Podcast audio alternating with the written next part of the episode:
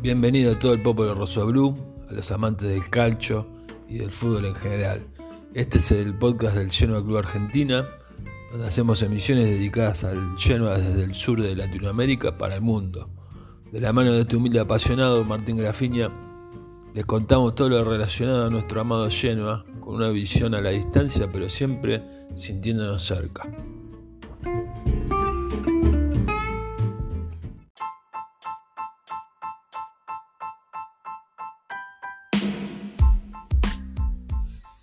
Hola amigos y amigas, acá estamos para una nueva emisión de nuestro podcast del Genoa Club Argentina, en el que voy a comentar lo que sucedió el, día lunes. Hoy estamos a día miércoles ya. El día lunes se jugó el 1 de mayo, se jugó la jornada 35 de Serie B, o sea, que eran tres fechas, nueve puntos en juego. Y Genoa empató contra el Subtirol, allá en Bolzano, habíamos dicho en la previa, eh, en el Druso, 0 a 0. Y bueno, es un resultado en un partido que fue muy duro. Y, el resultado, la verdad es que vale oro, sobre todo por lo que sucedió en, en Bari, que donde Bari empató. Pero bueno, vamos a ir comentando un poquito todo lo, que sucedió este, este fin de semana largo, ¿no? por el primero de mayo en, lo que fue la serie, la serie B. De movida mencionar que, bueno, mientras estaba preparándome para ver el partido, me encuentro con que una, una yo había dicho que una cabecera no, existía más en la cancha, o no existía en el Druso, ¿no? en el estadio del Subtirol, y de repente me encuentro con, que no había, no había de ninguna de las dos cabeceras había tribuna y la gente del lleno estaba ubicada a lo que sería en una platea, a, lo que era a la derecha de la pantalla, digamos que casi hasta mitad del, o sea, hasta el medio campo, ¿no? Un poquito menos del medio campo. Algo que, que, bueno, es bastante atípico, ¿no? Porque del otro lado, en la otra punta de la misma platea es donde, digamos, se, se ubica la la gente más caliente, entre comillas, de, del subtirol, ¿no? Pero bueno, como, como ustedes imaginarán, todo muy relajado allá. De hecho, hay videos de algunas canciones que se han cantado eh, como a dúo, ¿no? Eh, tampoco es que se generó una amistad, yo creo, pero bueno, había buena onda, más allá de que la, seguridad local dividía la tribuna. Pero bueno, todo el color lo puso lleno, la verdad que impresionante.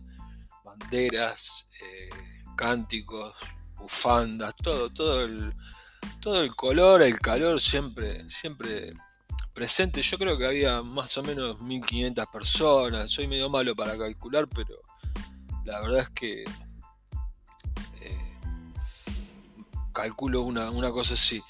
Claro, yo había dicho 8.000 personas en, el estadio, pero el estadio estaba lleno y había 5.500 aproximadamente.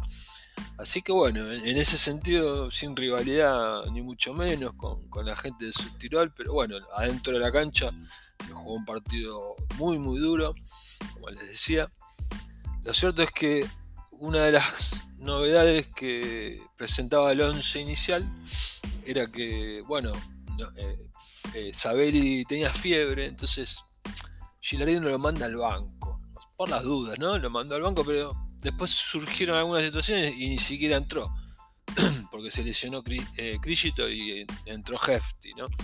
Pero bueno, en el lugar de Sabelli, que es un jugador que, como vengo mencionando, termina siendo muy importante para lo que es lleno.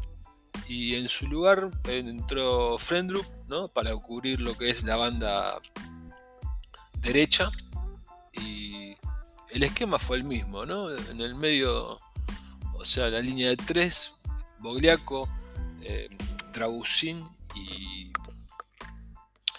Bogliaco, Dragusin y Bani.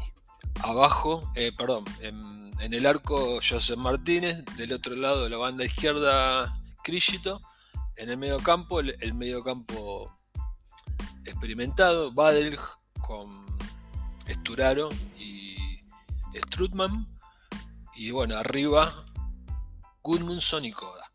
Así fue que arrancó Genoa, que bueno, al principio no, no hizo mucho pie, medio como que tomó la iniciativa del rival, pero a medida que fueron pasando los minutos, Genoa se iba haciendo patrón del, campo, ¿no? sobre todo con la tenencia.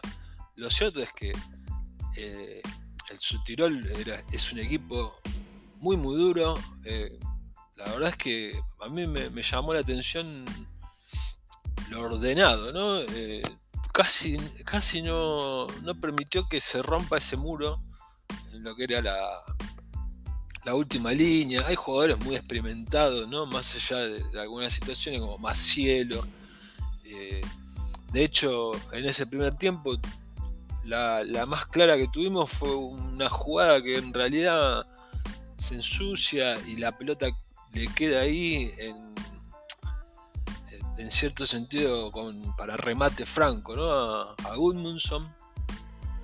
Y, y bueno, él define como siempre a colocar, pero la, comba la pone demasiado pronunciada hacia afuera, ¿no?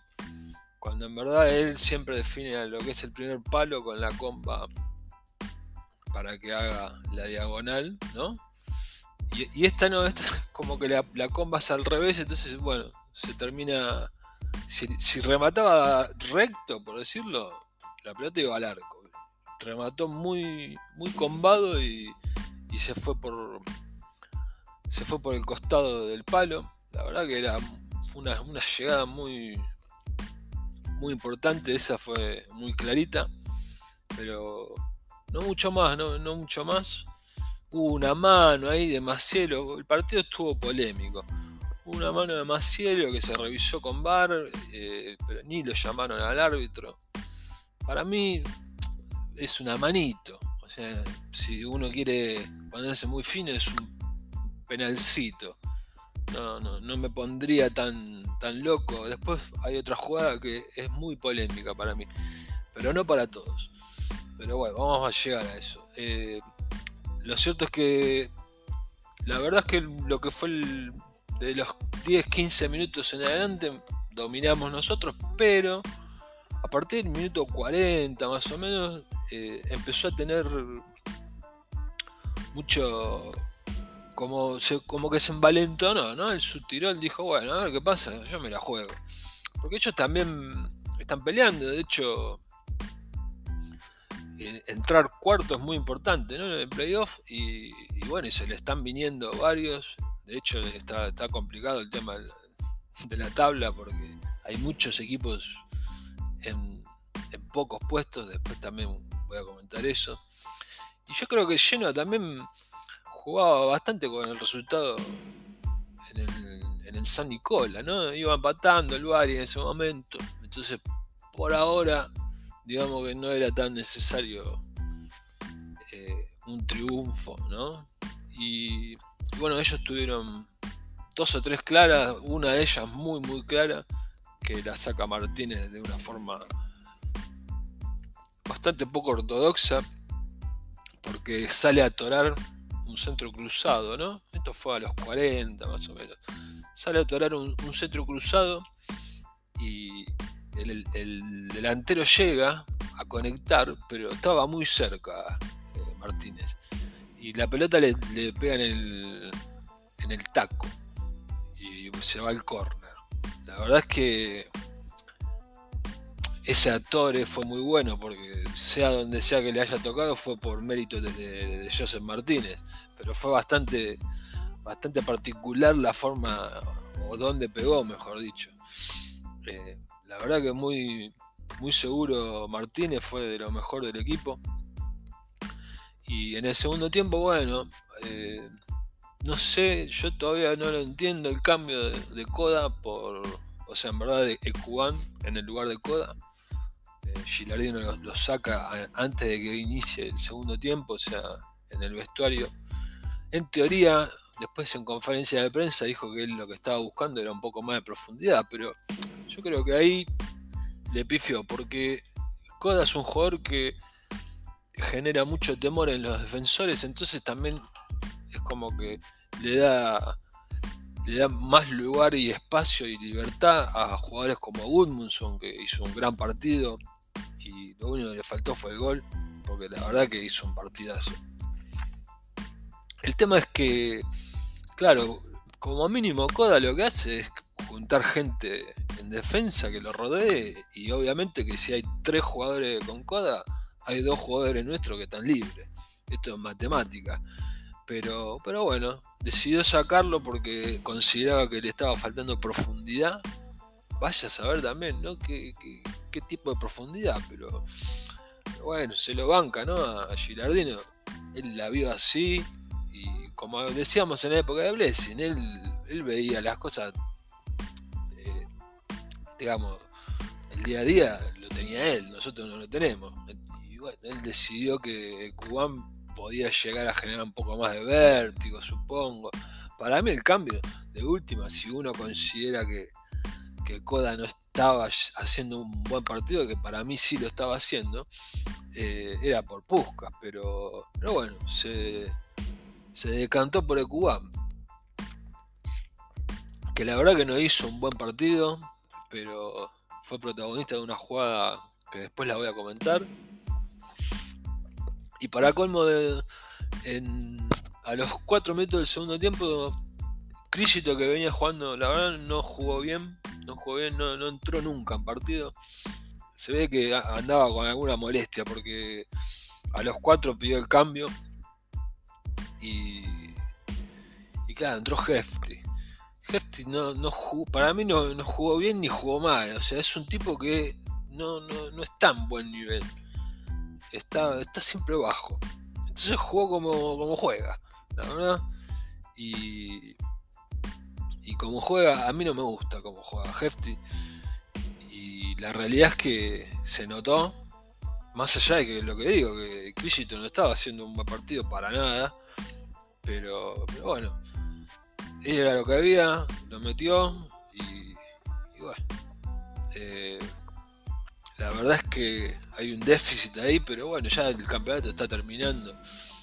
Y estas son situaciones que, que se van dando. Tuvimos una maldición con lo que fue la, banda izquierda, eh, con los laterales. De hecho, eh, me acuerdo, Haps, el moreno, el holandés, que había, sido contratado justamente para, cubrir la banda y había venido, había venido el mismo Crisito también, o sea, teníamos dos jugadores para la banda izquierda, para que Sabili pueda jugar tranquilo de su lado. Y Haps estaba haciendo unos partidos muy muy buenos y se lesionó, una cosa tremenda, ¿no? Que se sumaba a todas las lesiones previas de los jugadores en esa posición. Gilardino también puso uno de la primavera, ahora no me acuerdo, Bossi creo que era. Y se lesionó a los 20 minutos. Tipo maldición, ¿eh? Lo que nos sucedió con ese puesto. Lo cierto es que a los 53 eh, el subtirol en una jugada rarísima que parecía una jugada tipo rugby, ¿no? Eh, donde empujaban 6 del lleno a, para sacar la pelota que había quedado ahí contra 6 o 4, no sé cuánto eran del subtirol. Pero bueno, termina entre tanto rebote y empuje, tipo rugby, ¿eh? de verdad, parecía un scrum y empujaban para un lado y para el otro, y la pelota en el medio. Eh, la termina empujando más cielo adentro, ¿no? Pero el gol lo anulan, por lo menos yo vi tres faltas. Imagínense, seis jugadores contra, contra cuatro pateándose entre todos, ¿no?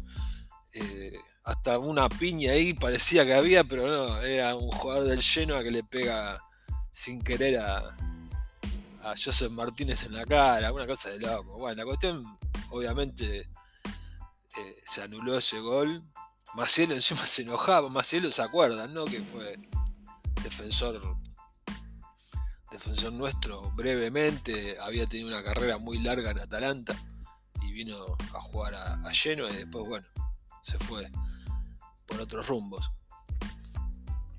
La realidad es que el, yo creo que el mediocampo anduvo con ritmo lento y eso contagió contagió todo lo que es el, el equipo, porque como ustedes saben, es el mediocampo es el que es como el motor ¿no? del equipo y la verdad es que cuando le llegaba a Goodmanson parecía que tenía que jugar solo.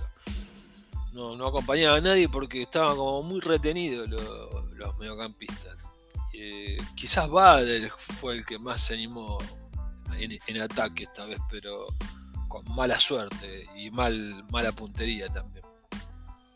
Yo creo que más allá de que el partido también se presentó de esa forma, se estaban cuidando bastante porque están, creo que los tres están advertidos, ¿no? Advertidos son cuando el árbitro en el partido anterior o, en algún partido anterior no los amonesta, pero los advierte. Entonces, si reciben una amarilla, una, cosa así, eh, se pierden el siguiente. Y nadie se quiere perder el partido del sábado, eso sí. Entonces andaban también cuidándose mucho eh, en el medio campo. Eso hizo también que el ritmo sea bastante bajo de Genoa. Y bueno, Vades, como decía, cerró un gol eh, en el segundo tiempo que yo no lo podía creer realmente. Creo que hasta estuve a punto de gritarlo. Eh, Strudman, bueno, a veces mostraba un poco de lucidez. Hablo en ataque, ¿no? Porque en defensa, bueno, se comportaron bastante bien. Esturaro lo que sí, que bueno, muy sacrificado. A mí me gustó, hay, algunos que no le gustó, a mí me gustó Esturaro. Eh, muy sacrificado, yo lo vi por todos lados, la verdad, robando pelotas atrás, tratando de, apretar ahí en, el medio. El, tema es eh, que, bueno, antes de ese, de ese gol de Badel, de ese gol, de ese eh, intento ¿no? de, de, Badel que le queda la pelota ahí y, la verdad que define mal, tuvo Goodmanson tuvo una tremenda porque iba promediando el segundo tiempo y, y bueno, se saca un se saca un hombre encima con una calidad. La verdad que este, este muchacho es un enorme jugador. Bueno, y ahí abre el pie para meter ese disparo que siempre que es marca registrada ya, ¿no? Es un disparo a colocar. Y la verdad que lo puso muy bien, lo puso muy bien porque lo vence el arquero.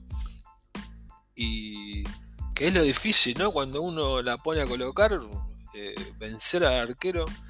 Pero la pelota pega en el palo en la parte interna. O sea, no es que pega en el palo y se va para afuera. Pega en el palo y cruza todo el arco. Y la verdad es que una pena porque estaba muy duro el partido y destrabarlo de esa forma hubiese sido fantástico, era el momento justo. Eh, la, la, realidad es que después, lo que fue el segundo tiempo fue mal, el partido fue malo, ¿no? Pero bueno, a nadie le importa si fue malo. Acá lo que importaba era, por lo menos, mantener la diferencia, ¿no? Que fue lo que se logró. La diferencia, digo, contra el, tercero. Eh, el tema es que, como para cerrar un poco lo que fue el partido en sí, cuando estaba terminando lo que era el tiempo regular, ¿no? A los 89 más o menos, hay una polémica importante porque eh, yo creo que no fue polémica así total, ¿no? Una locura porque al Bari le empatan a los ochenta y pico. Porque si, el Bari ganaba, este penal lo estábamos pidiendo todavía hasta fin de año. Eh, porque Ecuban recibe la pelota en, en, el área, ¿no? Ya entra al área, se saca un hombre encima. O sea que en teoría la tenencia de la pelota la tiene él. Y se nota que hay un, toque. El toque está, el contacto está con el jugador que se saca encima. Por eso mucha gente me decía que no había sido penal. Y yo decía que sí, porque a mí no me interesa si él va a buscar o no lo va a buscar. Él se saca encima. O sea, si él, porque me decían que no fue penal porque fue a buscar él el choque. En verdad, él lo que hizo fue sacarse encima el jugador y la pelota ya estaba camino a, a seguir, está bien, venía otro defensor, pero a seguir en posesión de él. Pero el contacto ese lo frena. También me dicen, bueno, exagera.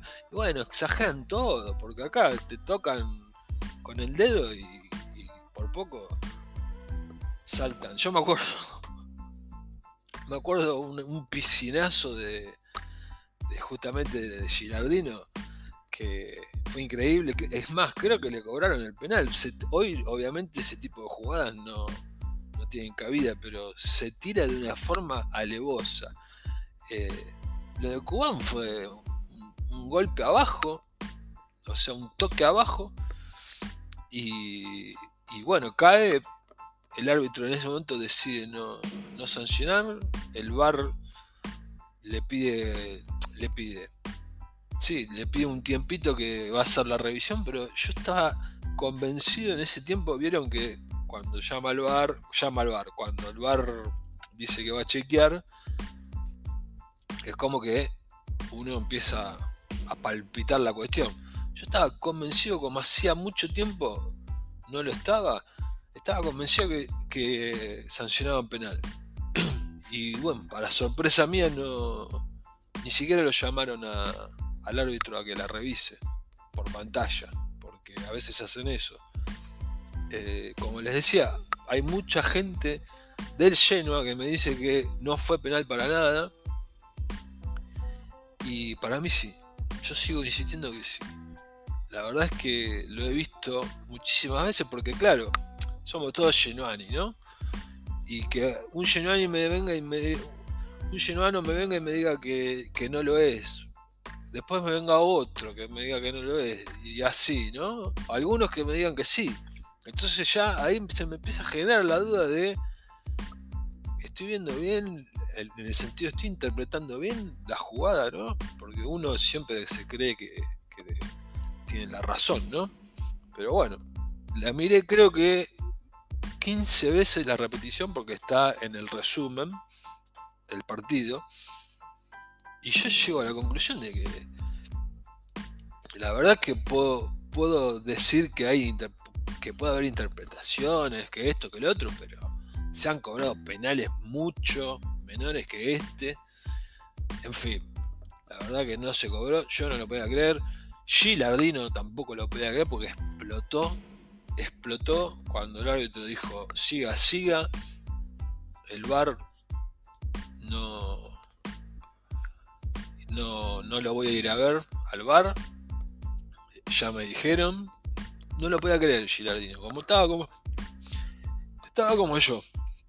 Entonces, raro en él, pero bueno, se puso se puso muy loco, muy muy loco. Eh, el, técnico de ellos también. El, técnico eh, de ellos creo que se llama eh, Bisoli. Se puso también muy muy loco los dos, que parecía como se estaban peleando. Y viene el árbitro y los expulsa esto ya en, recupero, ¿no? O sea, estábamos noventa y pico. Y la verdad es que parecía que se estaban dando con todo entre ellos dos y al árbitro, ¿no? Pero después, en la conferencia de prensa de, del Mister de Subtirol, la verdad que, bueno, no sé si era para, para calmar un poco la polémica, pero dijo que él no tuvo ninguna pelea con Gilardino, ni con el staff ni con nadie del staff de Genoa, que todo lo contrario, después se cerró con elogios a Girardino, al Genoa, que, su equipo hizo un gran partido frente a un, rival que merece, merece largamente la Serie A. La verdad que todo, todo muy llamativo. De todas formas, a ambos lo suspendieron para el próximo partido. O sea, Girardino no va a poder estar en, en el banco frente al Ascoli, obviamente, sumado a una multa fuerte ¿no? de 10.000 euros. Pero bueno, son cosas que, que pasan. Vamos a hacer una pequeña pausa y como con, con, la gran la gran cortina grabada y, y nos vemos a nos encontramos a la vuelta como para hacer un poco de análisis de lo que sucedió con el resto de los partidos y ya encarar lo que, lo que es el partido del sábado en casa frente al Ascoli. Así que nos vemos ahora prontito.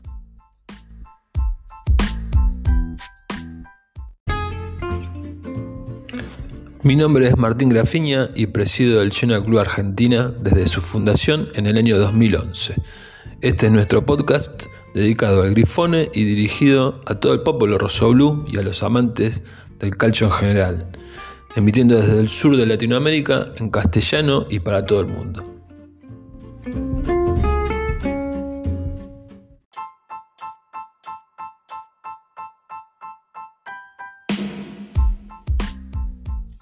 Bueno, acá estamos nuevamente para hacer lo que es la segunda parte de, esta emisión, en la vigilia de lo que puede llegar a ser eh, un partido histórico. Frente al Ascoli. Nosotros tenemos, vamos con chance, o sea, vamos a enfrentar al Ascoli con chance de ascenso. Y bueno, no me quiero apurar, pero la verdad es que sería fantástico, ¿no? Porque después tocaría Frosinone afuera y el Bari, que es el rival directo en esta lucha por el ascenso directo, eh, en casa. La cuestión es que, bueno, como les comentaba, el, el Bari empató, iba ganando. La verdad que no, no lo merecía. Yo después vi un resumen extendido y el Citadela, que fue el rival anterior nuestro, la verdad que le hizo un partidazo. Le hizo un partidazo. Es más, mereció ganar Citadela. Pero bueno, se encuentra. El Bari se encuentra con un gol. Y a posteriori hubo una polémica ahí también. El Bari la verdad es que está envuelto en polémicas todo el tiempo. El, el, partido anterior, el penal ese que le cobran, que después se, se analizó que la pelota había tocado en el árbitro antes, entonces la verdad es que tendría que haber sido eh, no sancionado ese penal, pero bueno, ya está. De hecho se habló de, un recurso, ¿no? Del PISA, pero ya está. Son cosas que si, no, o sea, una vez que termina el partido, a otra cosa. La cuestión es que, como les decía, el, el Citadela se puso fuerte allá y, y bueno, eh, al final logró empatar. Al punto tal estaba tan metido, claro, ellos están intentando salir de lo que es el play out, ¿no? Y a los ochenta y pico meten el empate y la típica, ¿no? Que demuestra cómo cuál es la actitud del equipo. Los jugadores de Citadela fueron a buscar la pelota para meterla en el medio del campo y que saque rápido el Bari porque ellos querían ganar. A ese punto. Y la verdad que lo merecieron, pero, pero bueno, el resultado del empate es para nosotros muy bueno, sobre todo porque arrancó ganando el Bari, ¿no? En un momento estábamos a 4. Y bueno, Hoy estamos a 6, faltando 9 fechas. 9 puntos, perdón, con 9 puntos en juego. Creo que es una diferencia que la firmábamos, cualquier hincha del lleno la firmaba antes que empiece la temporada. Y, bueno, hoy estamos en esta situación con el Frosinone que ganó su partido y ya ascendió, ya se aseguró el ascenso directo, ya sea primero o segundo. Está a más 4 de nosotros. Nosotros tenemos que jugar contra ellos. O sea que ese más 4 es un poquito mentiroso, pero la realidad es que, como les comento siempre, está bien, en un momento había quedado, antes de esta fecha estaba a 2. Entonces era como que les, decía, depende de nosotros hasta el primer puesto. Pero pero bueno, la realidad es que nosotros lo que nos interesa, creo que a la gran mayoría de los Genoani lo que nos interesa es ascender y, otra cosa, listo. Como sea. Eh, el, el Frosinone ya ascendió, le ganó 3 a 1 a la Regina, caída libre la Regina. La verdad que increíble. Sobre todo que encima le descuentan puntos. Y, bueno, nosotros quedamos, como les comentaba, a 4. Y, bueno, la tabla queda Frosinone 71, a 67 y Bari 61. Justamente quedan tres partidos, como les decía, de los cuales dos son frente a estos dos equipos que les mencioné. ¿no? Que final. Por eso es importante ver si podemos abrochar la cuestión este sábado. No pido nada, ¿no? Pero bueno, sería fantástico porque la, realidad es que lo que se tiene que dar es que Genoa gane y Bari por lo menos empate. Con ese resultado, con esos, esa combinación de resultados ya nosotros nos, estamos asegurando el ascenso. Y la otra combinación es que nosotros empatemos y que el Bari pierda. La realidad es que no es descabellado, pero bueno, nosotros tenemos que jugarle. Creo que nos tenemos que concentrar en nosotros. Eso creo, creo que es lo que va a hacer hincapié eh, Gilardino. Porque yo noté en el partido contra el Sutirol, noté que se jugaba bastante mirando lo que pasaba en la otra cancha. Y nosotros tenemos que jugar a lo nuestro. Sobre todo porque estamos jugando en casa. El Ascoli es un equipo que, verdad, eh, no es fácil para nada. Ningún equipo es fácil. O sea, estamos hablando que el Citadela le peleó con todo al Bari y es un equipo que está en zona de play-out, ¿no? El Ascoli está para intentando entrar a lo que es el, el playoff. Hay un montón de equipos ahí metidos. Eh, la verdad es que mismo el, rival del Bari está metido ahí. Y bueno, nosotros nos tenemos que enfocar en eso. Después lo que suceda en Módena, porque el Bari visita al Módena. Pero bueno, lo que suceda en Módena es otro tema. Eh, obviamente que, no quiero sonar repetitivo, pero sería fantástico poder festejar este sábado, ¿no? Sábado a las 9 de la mañana. Lo tengo pero agendado mentalmente porque estoy, estoy en modo cuenta regresiva, ¿no? Creo que estamos todos un poco en esa sintonía.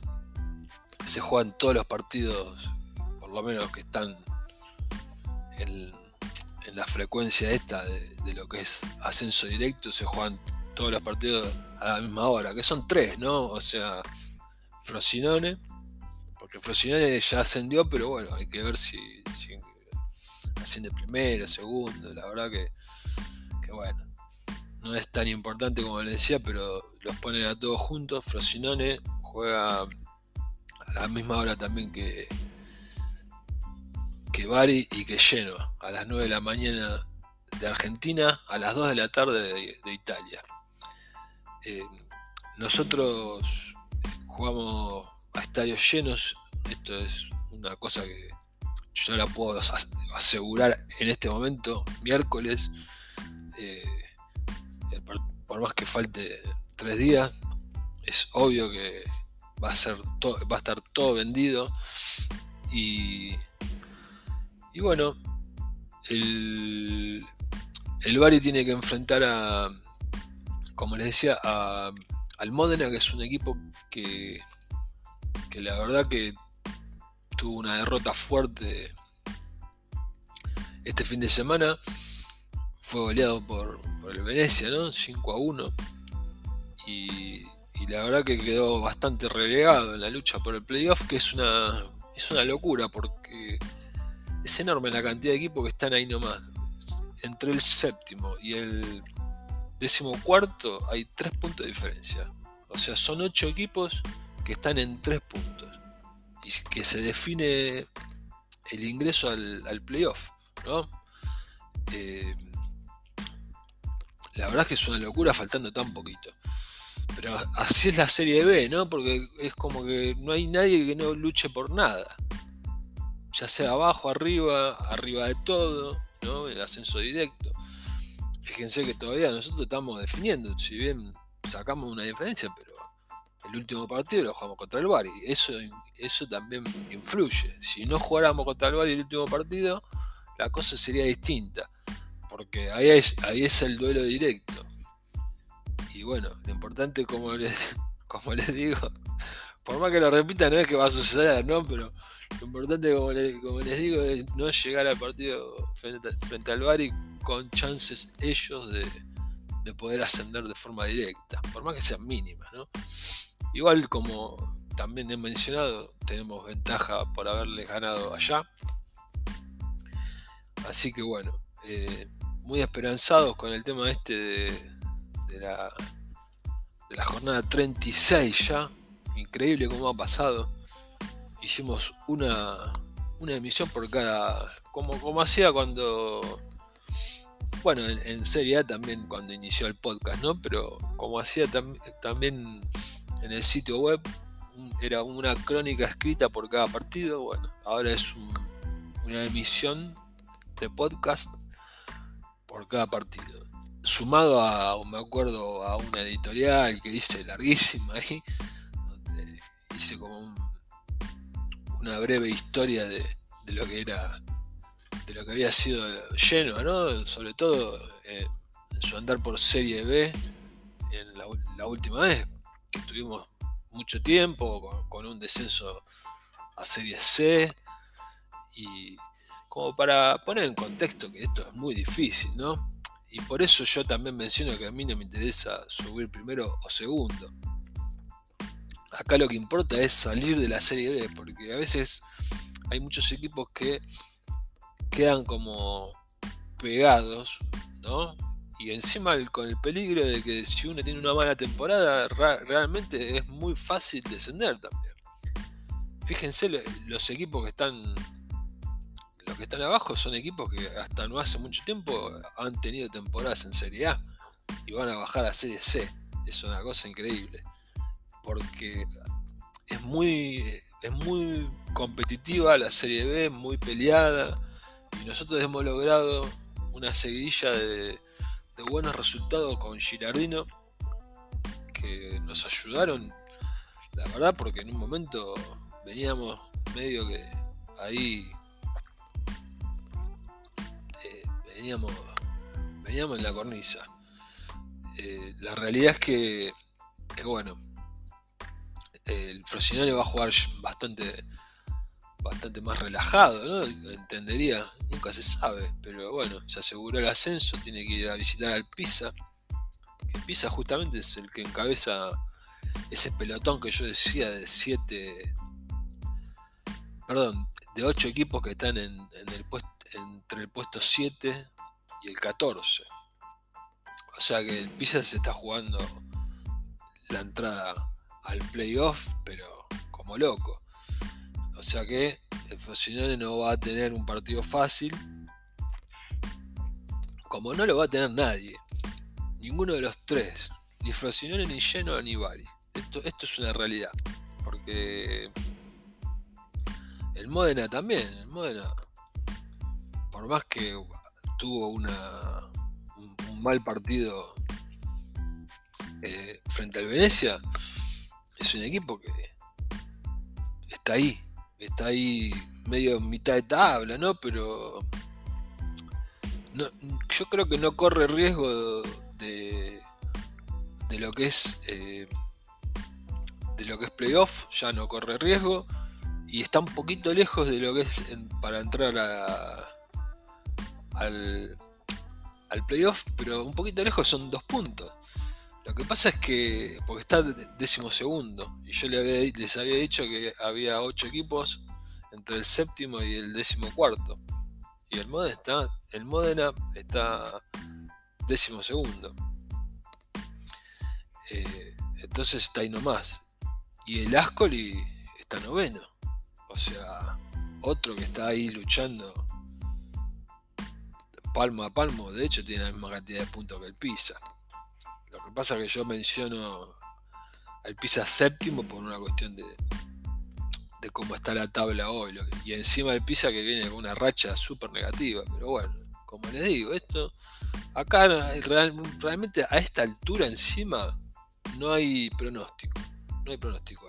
El único pronóstico que yo puedo dar es que creo que Lleno va a salir a ganar el partido frente al Ascoli desde el minuto cero, ¿no? A romper el, resultado rápido para tratar de. Porque, claro, arriesgar, digo, ¿no? Porque después es como que empiezan a jugar los nervios, empiezan a jugar a cuidar los puntos, empiezan a jugar un montón de cosas. Entonces creo que se la va a jugar en los primeros minutos, ¿no? Los primeros 20 minutos se la va a jugar con todo. Veremos si el Ascoli aguanta. Yo espero que no. creo que todos esperamos que no. Y ya con el. Si podemos romper ese 0 a 0. Encarar el partido eh, de otra forma, ¿no? aumentar, hacer otro más. Claro, uno, uno sueña, ¿no? ¿Qué le va a hacer? Así que bueno, mucho más para agregar no hay, estamos muy, muy ansiosos por este partido. Lo que quiero mencionar como último es que, bueno, que nosotros tenemos lo que es Lleno Club Argentina, tiene una cuenta de Twitter. Lo primero que se creó fue la web, y a posteriori, creo que 3-4 meses después, se creó la cuenta de Twitter, una cuenta que en, una época donde no casi no existían cuentas, porque nosotros no somos una cuenta de, del lleno en, en castellano, vamos a decirlo. Nosotros tenemos la cuenta de lo que es la filial argentina. O sea, por eso la cuenta se llama Genoa Club Argentina, no se llama Genoa Argentina. Eh, entonces, claro, medio como que me echamos cuestiones futbolísticas con cuestiones que tienen que ver con nuestro club en sí, ¿no? Nuestro Genoa Club. Y entonces, claro, teníamos un, tenemos un, nicho, porque después empezó todo ese, entre comillas, boom de las cuentas en castellano de equipos de afuera, ¿no? Algunas cuentas muy fuertes, por ejemplo, hay había una cuenta que después creo que quedó, eh, la hackearon, ¿no? Una cosa tremenda, la cuenta del, del Borussia, que aparte hacían humor ellos, obviamente que ya el equipo para el gran público es atractivo, ¿no? Un equipo que encima peleaba en Champions. Eh, encima le, pone un, le ponen humor, le, dan, le ponen más tiempo del que nosotros le poníamos. Nosotros la verdad es que en algún momento la cuenta de Twitter medio como que eh, la manejaban otras personas o, nos turnábamos, ¿no? Y hasta hemos hecho minuto a minuto, lo que se le dice el minuto a minuto. A mí eso mucho no me gusta cuando la administro porque es como que yo estoy concentrado en el partido, ¿no? O sea, pero bueno, eh, tenía su atractivo ese tema de hacer el minuto, el minuto a minuto, pero bueno, yo prefiero ver bien el partido y disfrutarlo o, sufrirlo, pero, pero estar más concentrado en eso que en, en la cuenta, ¿no? En la cuenta de Twitter. Lo cierto es que, claro, nosotros como les digo, no, no, no, teníamos un público por ahí.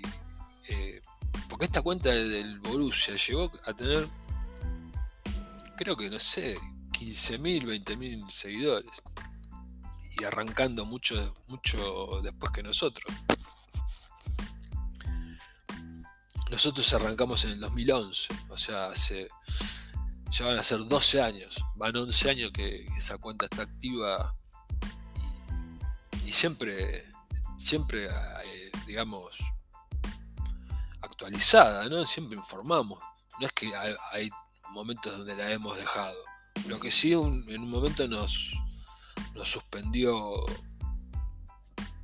Twitter nos suspendió por una cuestión de copyright, ¿no? Habíamos subido un video y bueno, nos denunció la serie A, como suele hacer con muchas cuentas, y nos bajaron la cuenta lo cierto es que, bueno, yo encontré un...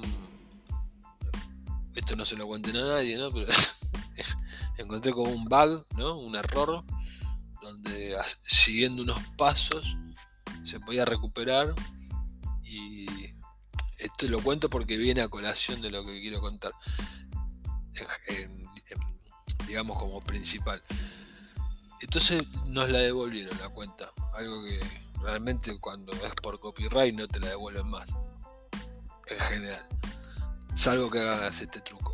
Entonces me acuerdo que en ese momento, como a mí me interesa también lo que es el calcho, ¿no? Me gusta. Gusta todo lo que rodea el calcho, más allá de. El otro día estaba viendo el partido del Napoli, ¿no? Que casi se corona campeón, increíble. Se lo empatan el partido. Encima su rival, ¿no? El Salernitana va uno de sus rivales, porque verdad todo, equipo del sur es como rival del Napoli. Y, bueno, se lo empatan, le, jodieron la fiesta a, los, hinchas del Napoli, que ahora tienen que prácticamente pueden salir campeones. Es más, creo que hoy juega Lazio, pueden salir campeones sin jugar. Y tenían todo preparado para dar la vuelta en Nápoles, ¿no? O sea, y en su estadio.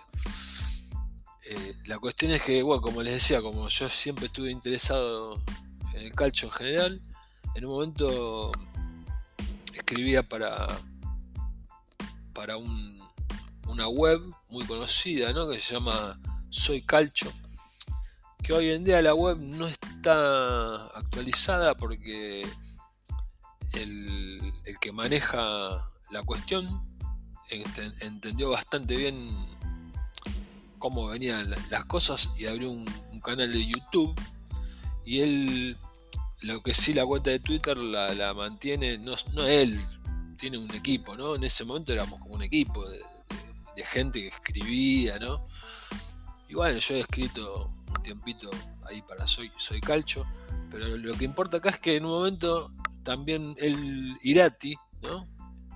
Es el, digamos, el responsable ¿no? de Soy Calcho, sube un Twitter, un tweet, perdón, con un video de un gol y chao. Le tumban la cuenta Twitter. Y yo no lo podía creer porque es una cuenta que tenía, en ese momento tenía 50.000 seguidores. Hoy debe estar en los 80.000, no sé, ya. Una cosa de loco. Y, y a mí me la habían devuelto, la humilde cuenta del General Club Argentino. Entonces le comento, como tengo relación con él, le comento, le digo, mira, Irati, eh, tengo una forma, podemos intentarla. Me dice, bueno, igual, es un tipo que va siempre para adelante, no importa nada, o sea, la verdad que es admirable. Ningún improvisado escribió un libro eh, sobre el Milan de Berlusconi, o sea, un muchacho que sabe mucho, la verdad que yo lo respeto mucho. Y digo, yo tengo una forma. Y me dice, ah, bueno, sí, vamos a ver, pero ya armé una nueva. Le digo, pero este, tenía 50.000 seguidores la cuenta, o sea, ¿cómo la vas a dejar? Vamos a intentarlo. Y me dice, bueno, dale, a ver cómo es, que pin, que pam. A, los, creo que a los 20 días le devolvieron la cuenta, obviamente él al, día de hoy sigue agradecido, porque esto fue algo entre nosotros.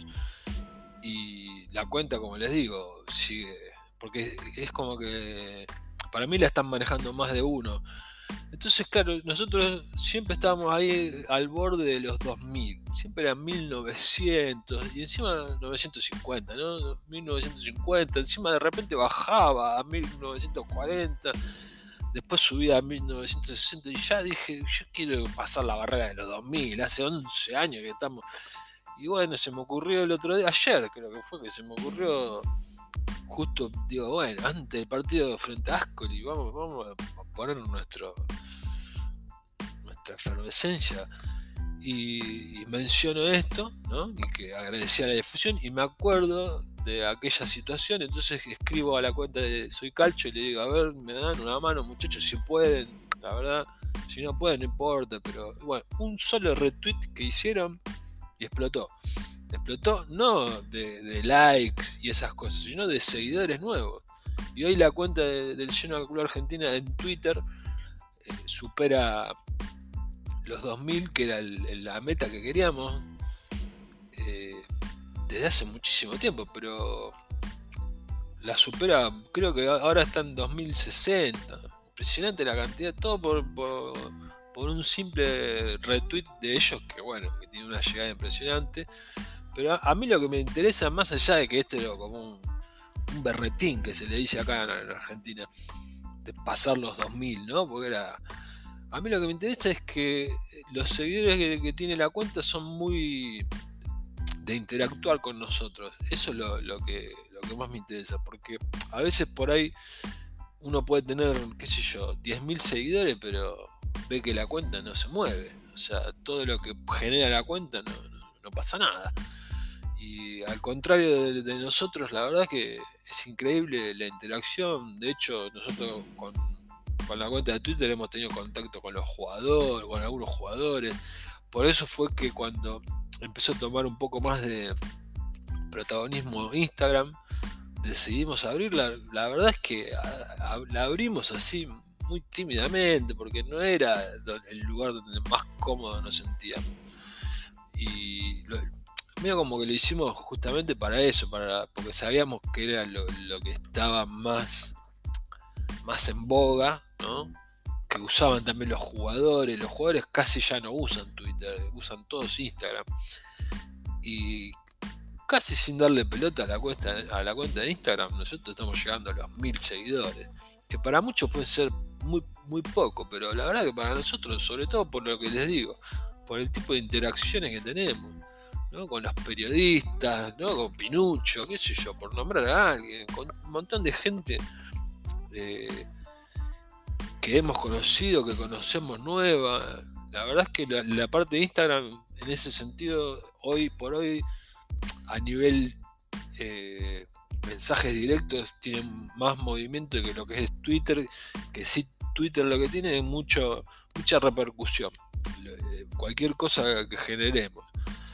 Y, y bueno, la verdad es que muy contentos porque después de tanto tiempo, creo que estuvimos como 5 años con 1900 y algo. Siempre ahí, como oscilando en ese número. Y, bueno, y ayer explotó todo, pasamos los 2000, mucho más de lo que pensamos que íbamos a pasar, porque con 2001 estábamos contentos. Igual esto baja, baja, sube, ¿no? Pero la verdad es que superó las expectativas que pensamos que iba a llegar a tener el tema de, los muchachos de, Soy Calcho. Así que, bueno, contentos con eso y esperemos que, que se pueda coronar, porque la verdad que le ponemos, le ponemos, uno me decía, uno del Milan, me decía, bueno, acá tenés un seguidor más, porque la verdad que hay que, hay que llevar una cuenta del lleno, me dice. Eh, y digo, la verdad que esto para nosotros es un placer, o sea, no, es que, que trabajo llevar una cuenta del lleno. Si el lleno es la pasión nuestra, llevar adelante una cuenta que tiene que tiene contacto con un montón de gente que, siente lo mismo que nosotros, ¿no? Eh, es un placer. Pero bueno, un seguidor más. A veces es mejor la calidad que la cantidad. Pero dentro de la calidad, de la cantidad, digo, eh, se genera también calidad. Eh, así que bueno, gente, yo creo que más que más que eso no, hay, para decir. Agradecido a todos los nuevos seguidores, a los viejos seguidores que, están desde la primera época. Y como les digo, todo, todo el Popolo Rosso Blue, todos los Genoani, estamos en modo cuenta regresiva para el sábado 9 de la mañana. Eh, partido que puede valer un ascenso, lo que no es poco. Y, bueno, vamos a encontrarnos en a posteriori para ver qué fue lo que sucedió, con mucha fe y mucha y, muy confiados en, en este equipo y en que las cosas van a salir bien.